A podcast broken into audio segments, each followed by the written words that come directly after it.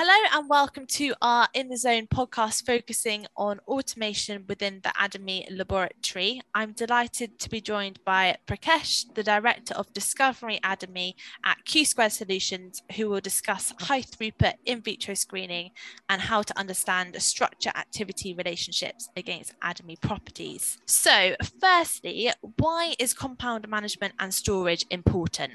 Is it's it's very important and the current scenario uh, the compound management and the storage um, as we all know that high throughput ADME screening underwent a revolution with the arrival of all the tools which are helping pharmaceutical industries of all size to develop their new drugs and they have predicted ADME properties. And when these compounds are getting made in bulk quantities, in bulk numbers, uh, they are need to be analyzed as quickly as possible. And hence, it's very important to have automated storage, which has a capability to track down compounds and to measure from start to end the pathway of the drug development process it's very important to have these kind of uh, compound management uh, facility or automation automated storage capabilities to facilitate the easy trackable ADME screening path of the drug.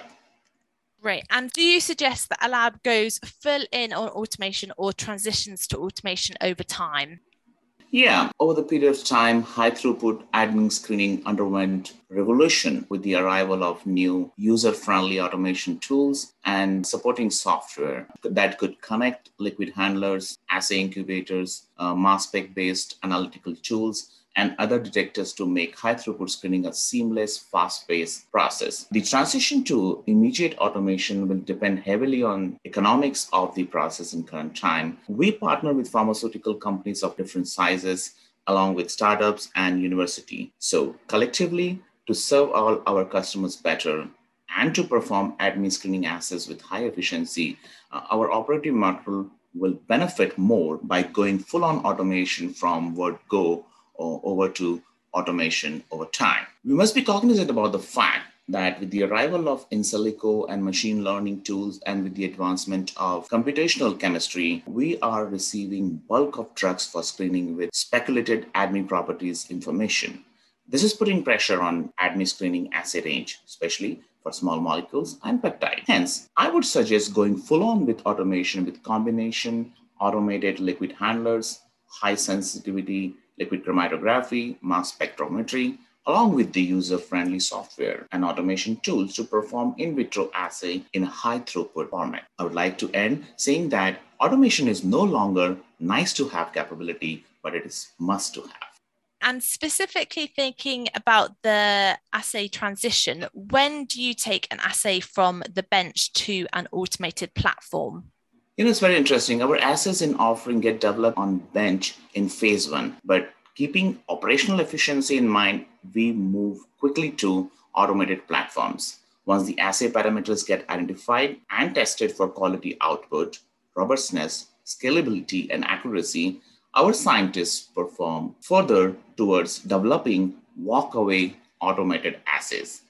We perform ADME screening mostly using Tecan liquid handle alongside accessories such as shakers, incubators, sealers, centrifuge, and filtration assemblies. Now, finally, the assay development is complete in true sense when we develop high throughput analytical method and data analysis algorithm to allow easy interpretation. So I would like to say in the end over here that we need to take the assay from bench to automated platform as soon as possible to maintain the operational efficiency and the economics of the process.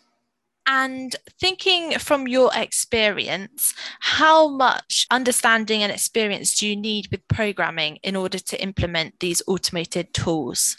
This is very interesting. The process of the whole automation involves two level of skill sets. The first one is more of a developer and second one is operational. Developer, or right way to say a method developer, needs to have a good understanding of the software controlling the components of the automation workflow. Person should have experience in designing the framework. In addition, also should have experience in scripting to develop, modify, and troubleshoot method to run them in an error-free manner. On the other hand, operational experience can be gained in a short span of time and can go a long way to execute the automation workflow. Great. And you have worked extensively with the Tecan technology. What would you say are the advantages of the Tecan technology? So Tecan has grown over a period of time significantly. There are there were challenges associated with Tecan initially when we started, which involved the un, uh, interruption of the assets suddenly in between. But they have developed these processes where the automation have become so user friendly and so machine driven that it has significantly increased into the capacity, scalability, as well as coupling it with the downstream processes, which is post assay development. And this has led to a significant high throughput process development at our end. The things which we significantly like is how they are dealing with how Tecans are helping us with the trail of the compound assay development, whether it involves the non GLP condition or GLP conditions. We are capturing the assay time, we are capturing the um, operator information assay condition quality parameters whether it's and the and the performance of the controls we are having tools in the within the software to uh, do the data security. And most importantly we are now capturing the deviations in the workflow with the improvement in the uh, software. And the, all these trails all these controls which evo softwares are coming up right now is helping us to develop an error-free high throughput adme screening workflows. Great. And maybe to end do you have any top tips for driving the structure activity relationship or understanding ADME properties? At the automation end, when the structure activity relationship is getting studied and is, is getting to the time where we are developing new molecules and new structure with the desired or speculated ADME properties. Now, that is helping at our end to design the assay more specifically to develop the drug in a right direction. So, do I have a tip? Yes, the tip is more that the scenario which has changed over the period of time where we used to take bulk of these molecules and compounds and put it into ADME screening in all possible assay condition but with structure activity relationship and to add to that machine learning and other in silico methods we have now understood the property of the new compounds coming in the pipeline, and we can become more specific in screening, and that will reduce the drug development time and drug screening time.